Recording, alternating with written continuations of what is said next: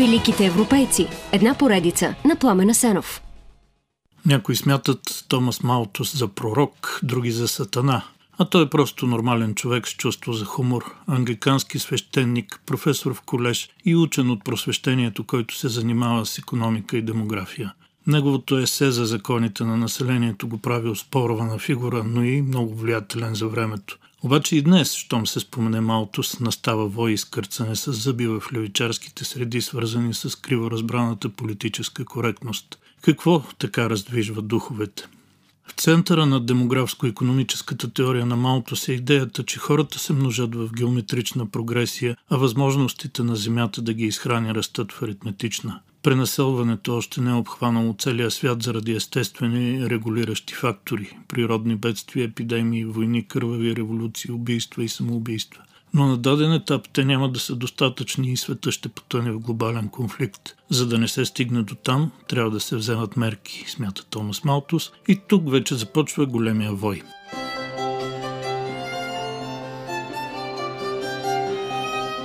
Критиците на Малтус твърдят, например, че за предотвратяване на катастрофата той иска ограничаване на ръждаемостта и го хулят като антихуманен тип.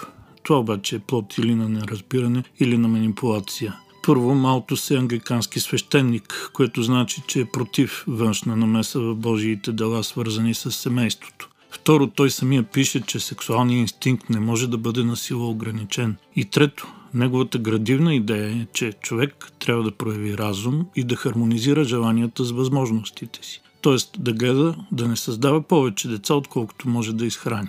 Иначе, като възпроизвежда бедността, човек не само подпомага демографската криза, но и принуждава обществото да отделя ресурс, за да спаси детето на безотговорния и самия безотговорен.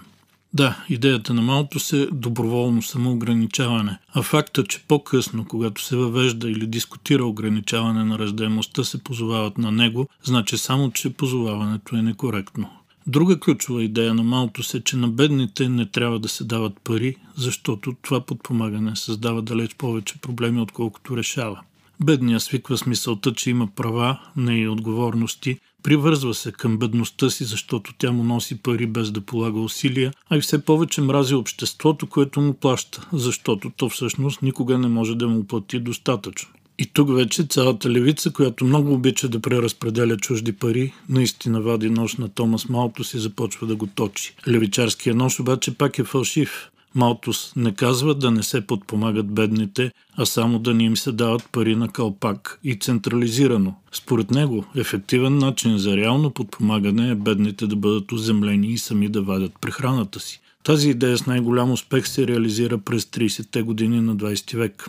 Стъпил върху економическите идеи на Джон Мейнард Кейнс, които са вдъхновени от Томас Малтус, в Съединените щати Рузвелт разгръща своя нов курс – широкомащабна програма за ликвидиране на последиците от голямата депресия и економическата криза ударила света през 29-та. С държавни средства той започва огромно строителство на инфраструктурни обекти, в което въвлича американците засегнати от кризата и те не просто си стъпват на краката, но го правят с достоинство. Друга препоръка на Малтус за подпомагане на бедните е грижата за тях да се поеме от частни лица, благотворителни организации и други недържавни институции. Така обществото допълнително ще разгърне хуманната си природа, а самите бедни ще се чувстват част от добронамерена общност, не изоставени на произвола самотници, на които някои хвърлят трохи. Всичко това е обобщение на идеите на Томас Малтус, но веднага се вижда, че идеите му лесно могат да се извадят от контекста и да се използват за манипулация.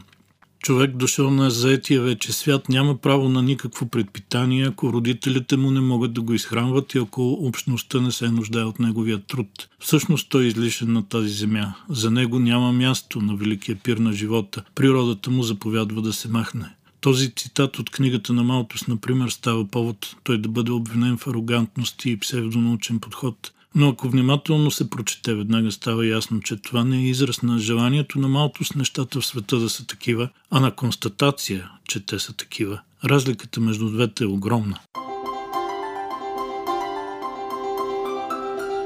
Сега знаем, че малко сгреши, разбира се, поне в общите разсъждения и поне временно.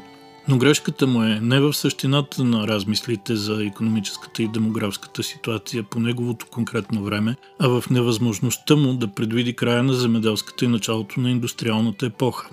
Да, формулата за геометричната прогресия на човешката популация и аритметичната на средствата за изхранване е приблизителна.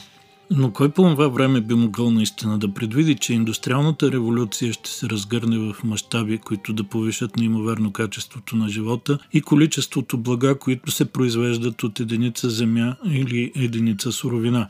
Сега в индустриалните страни с земеделие се занимават 3-4 на 100 от населението и въпреки това има свръхпроизводство. С новите научни и технологически открития пък производителността на труда в индустрията нарасна неимоверно. Така че да, прави в известен смисъл са онези, които казват, че Томас Малтус не позна и света не се развива в катастрофалната посока, която той предвиждаше. В началото на 19 век населението на Земята е приблизително 1 милиард души.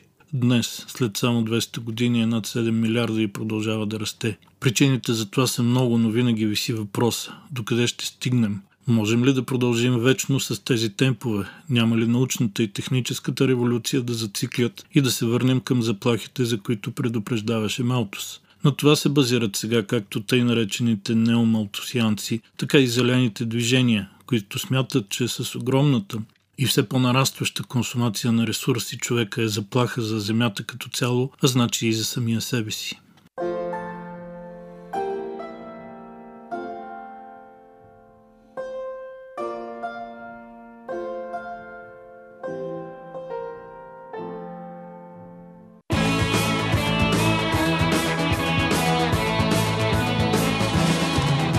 Всяка сряда, събота и неделя бъдете с великите европейци. Великите европейци. Една поредица на Пламена Сенов.